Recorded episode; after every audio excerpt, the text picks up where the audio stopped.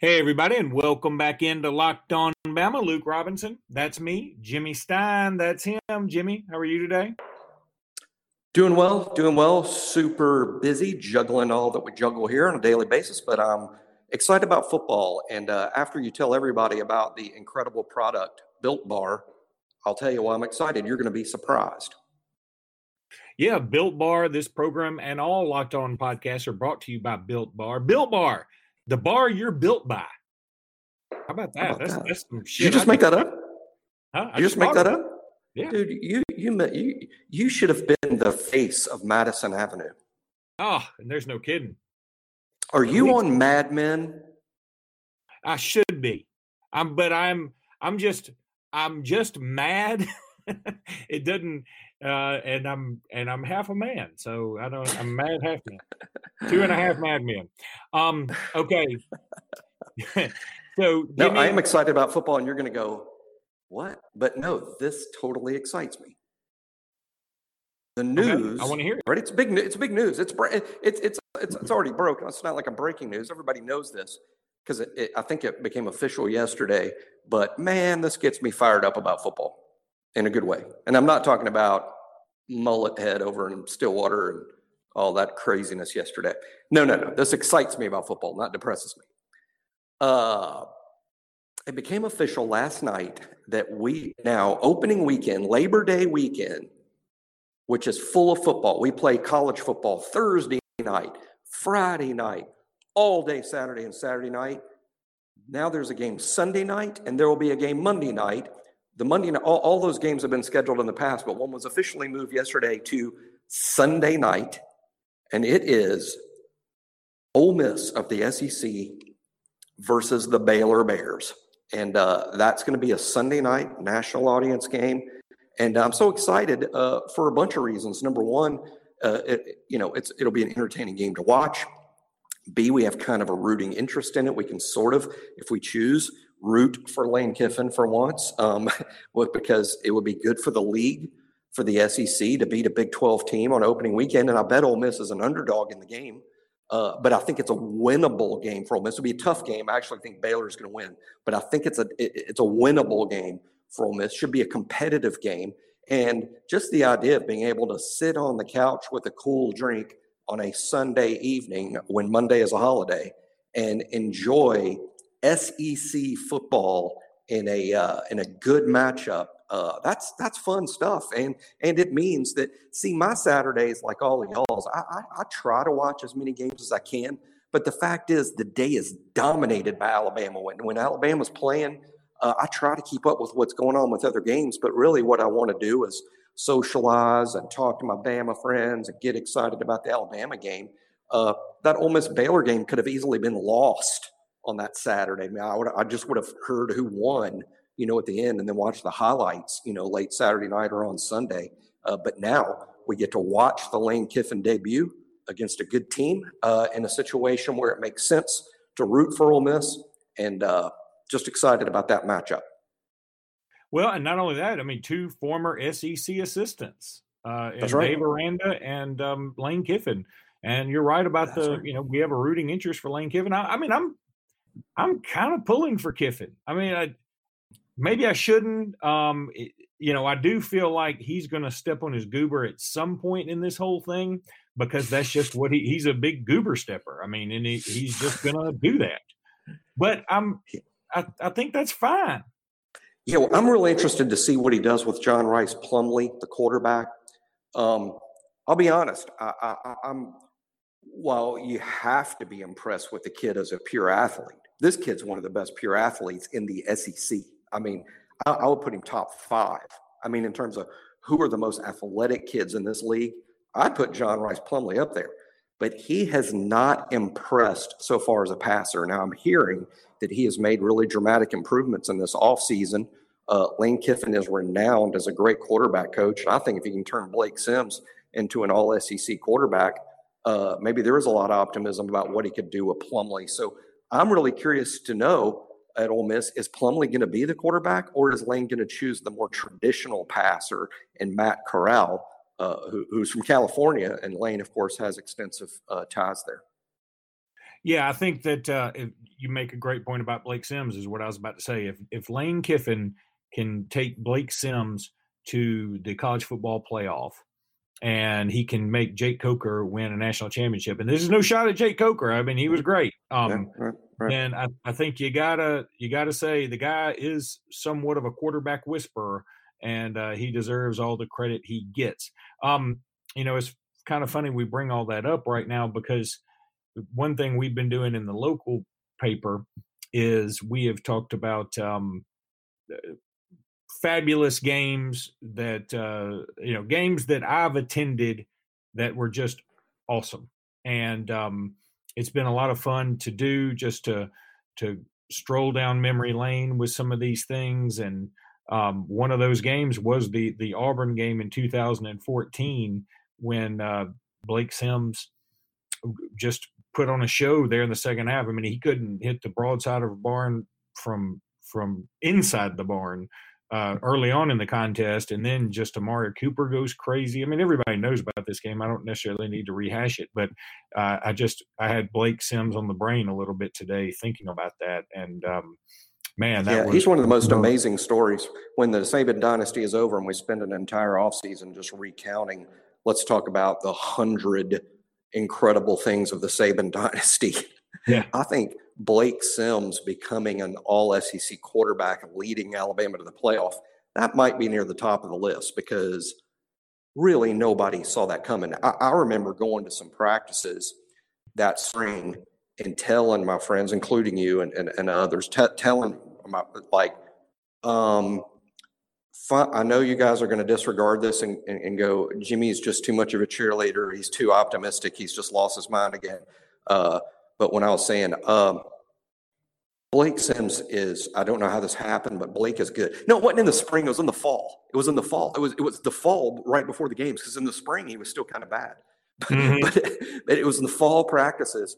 And I was, uh, hey guys, uh, Blake is good. I, I don't I don't know how this happened. And and and everybody, of course, under, understandably, I didn't even get upset about it because every, understandably, everybody's you know, Jimmy, come on now, quarterback's going to be a disaster. Blake Sims is a defensive back. This is just going to be a big mess. I'm like, uh, look, uh, I'm just telling you. I saw him throw the ball from point A to point B, and I don't know who this guy is. it's not the same guy that we've been looking at for a couple years because when Blake was uh, AJ's backup, and uh, and then in the spring, uh, the, the, dude threw a lot of worm burners. I mean, he, his, his, arm was really erratic. Uh, you know, great athlete, but uh, and then, but then lo and behold, he was pretty damn good, wasn't he? Yeah, he really wasn't bad. I mean, the Ohio State game notwithstanding, I mean, he, he really wasn't that bad. And even in that game, we had a hail mary at the end to try and tie it. So, um, yeah. speaking of quarterbacks, one thing that uh, drew my attention yesterday was uh, the, the, the crystal ball selections on Bama Online, and um, I this may be unrelated, but a quarterback named Nico or Nico Marchiol, who I, I mean is not ranked. Um, he's from Chandler, Arizona. Now he's class of 2022, so this may not may not be a big deal. He is. Um, I actually he's on 24 24 seven. He's a four star um, on the composite. He's unranked, but um, he got a crystal ball to Florida State.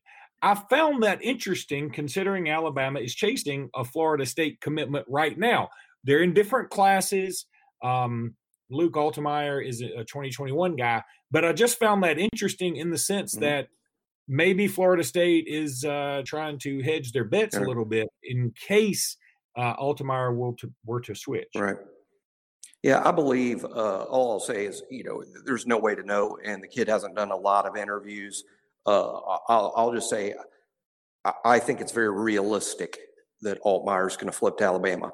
I'm not even predicting it. I'm not. I'm not. I'm not yet. I'm not yet.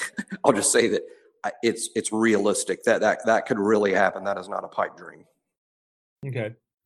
Well, that's uh, that's good because we're going to need a quarterback in this class, if you, as you and I have said on um, Gosh, not having camps. No, I mean what what we've done for years, and, and by the way, it's largely worked. It's largely worked. Is you know we take a swing at some big fish Uh, and, and, sometimes we connect and sometimes we whiff, and it's easy to whiff after a class on which you sound Bryce Young. But if our main targets we whiff, then we bring in 10 or 12 guys that we just like and we line them all next to each other and they just duke it out there at camp. And, and, and we got them side by side, you know, competing for that offer uh, among, you know, a group of guys that we just like but haven't offered yet. And uh, doing it that way uh, has produced, uh, you know, good quarterbacks and uh, you know that ended up being good players for us. But we were just unable to do that this year. You've got to go on nothing but the junior tape and uh, anecdotes, you know, since the junior season. So puts us in a spot, but hey, you know, everybody else is in the same spot.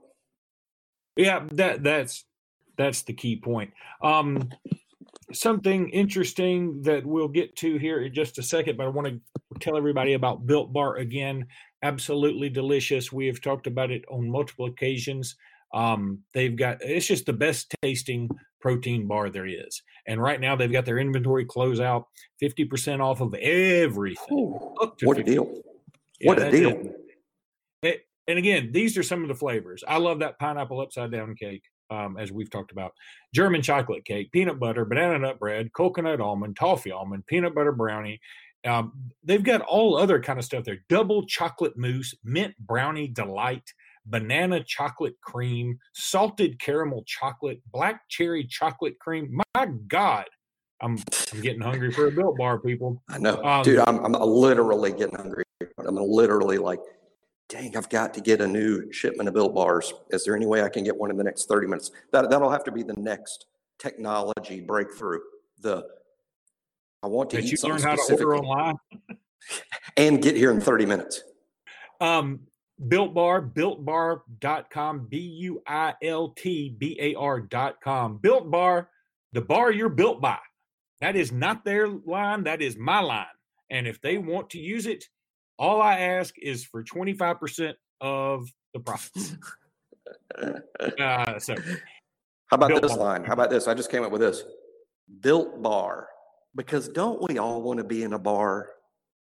That's that's good. Okay. It is. Well, I'm thirsty too. I'm not only hungry, I'm thirsty. a little drunk. Um, not yet. Trying to get there. Uh, so, all right, Jimmy, what else is going on in the world of Alabama basketball, football, anything right now? Uh, I think everyone should read the article on AL.com written by the beat writer Mike Rodak, who covers Alabama for .com. Has a great story about Wendell Hudson talking to our basketball players in a Zoom meeting about race and racial issues and about how he was the first black athlete at Alabama.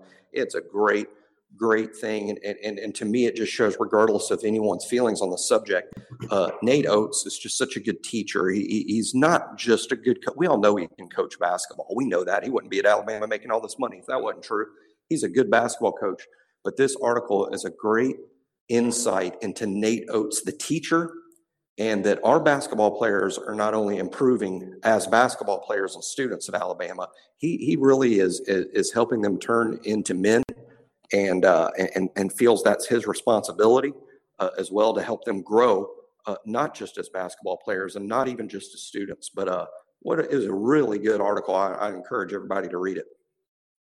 Yeah, I did read it too, and I thought it was absolutely fantastic. And um, man, uh, you know, some really good perspective on everything right now. And it's just so hard, I think, for some people to dive into articles like that right now because they they go in with a predisposed notion that um you know hey whatever something's going to make me mad this thing's going to say something to make me mad. But i don't think this article did any of that. I think that uh it it, it really just it was an easy read and you felt a lot of pride as an yeah. alabama guy reading it afterwards.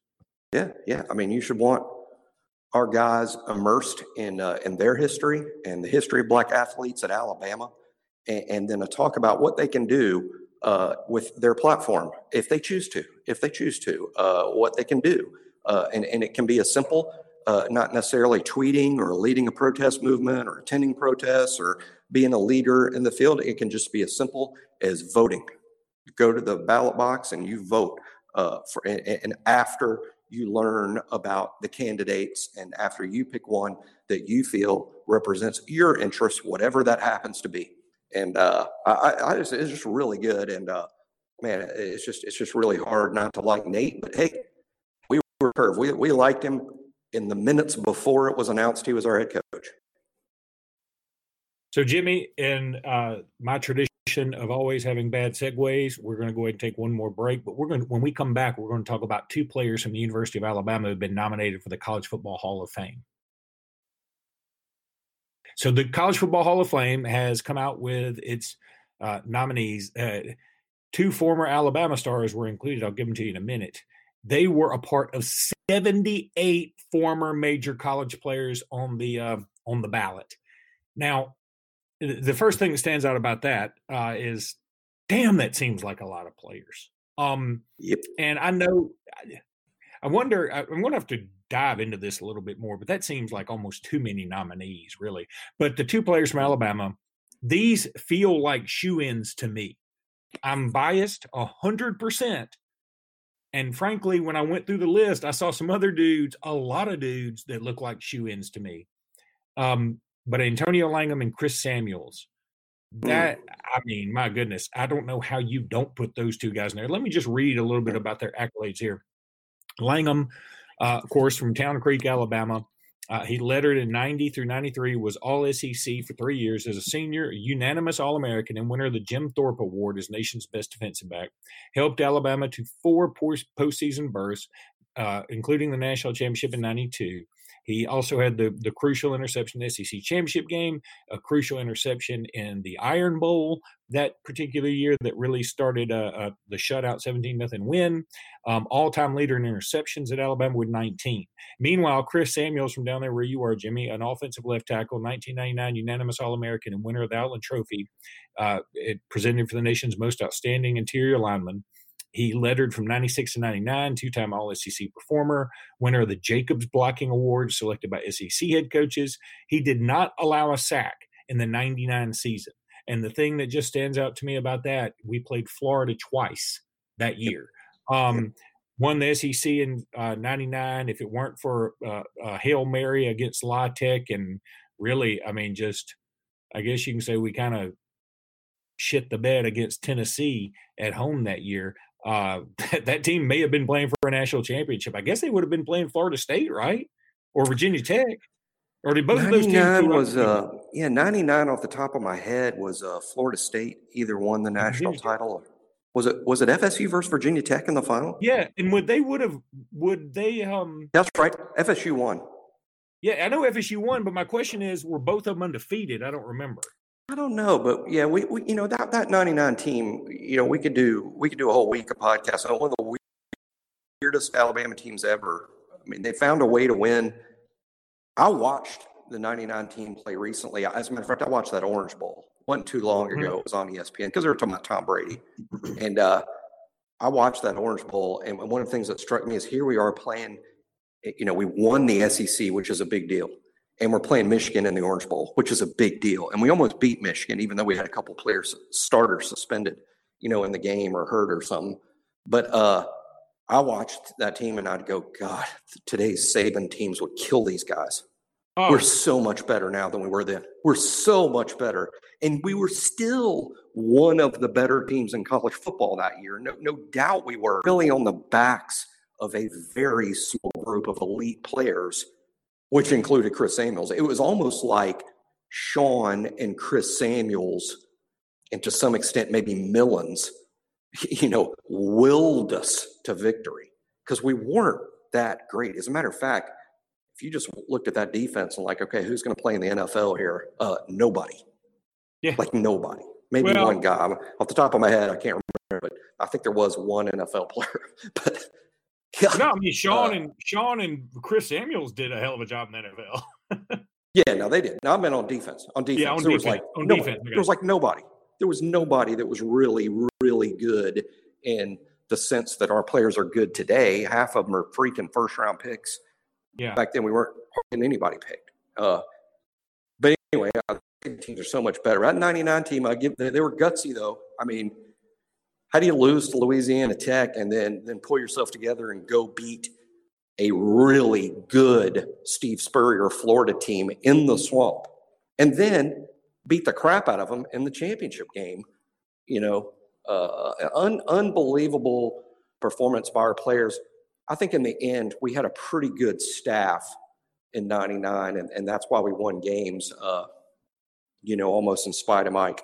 Mike Dubose, who, who just wasn't ready at that time to be an SEC head coach. I wonder what would have happened if Mike had been passed over, remained as a coordinator, and then became a head coach in maybe 05 or 06. Might have been a different looking career for him, but sometimes you get that big job right before you're actually ready. Yeah. Um, and boy, that that SEC championship game, if you get a moment, go check it out on YouTube again. It's it's a lot of fun to watch when uh when Milons gets that corner, water bugs back to his right. I mean, it's just, uh, it's, it's great. It gives you chills every time you see it. And it was a great moment for me to be at that game because um, I was on a date and um, she wasn't really an Alabama fan, but she became one, you know, in the middle of the game. So it was great. Uh, so, anywho, um, I think those two should get in. I don't think there's any doubt both. Right, they should be. They should, should be. Get in. But I hope it's not just one. They, they, they, they, hopefully, hopefully they'll both be in at some point. But uh, Tony Langham in particular, uh, he is one of the primary reasons we won the national championship in '92. We had a really good team then, a lot of future NFL players, including Langham. Uh, that '92 team was really good, but uh, Langham uh, was. I mean, he's just. I mean, he, he was single-handedly responsible for getting us to that championship game. He turns around the Auburn game with a pick six. He, turns, literally wins the SEC championship game with a pick six, one of the great plays in Alabama history. And uh, God, he was just such a big play machine coming out of a 2A high school in Alabama and frankly wasn't heavily recruited. He was a I don't know that he was super heavily recruited, but uh, you know it's hard to say how recruited he was because the only judge at the time was Forrest Davis. Right? Yeah, I mean, you know, you could follow in the newspaper and see who was offering who, assuming that was that was you know valid information because who knows back then. I, am just saying that. Uh, put it this way, uh, I'm confident enough saying this uh, in, in today's parlance. Antonio Langham was definitely not a five star he might have been a four star at might have been uh, in terms of the recruiting buzz and interest. Now, when he signed with us, uh, being part of the Good family coming from Town Creek, it's not like Alabama fans weren't excited to have him. I mean, he was a good pickup for Alabama. No one was going, "Oh crap, we we have to take Langham." No, no one was saying that.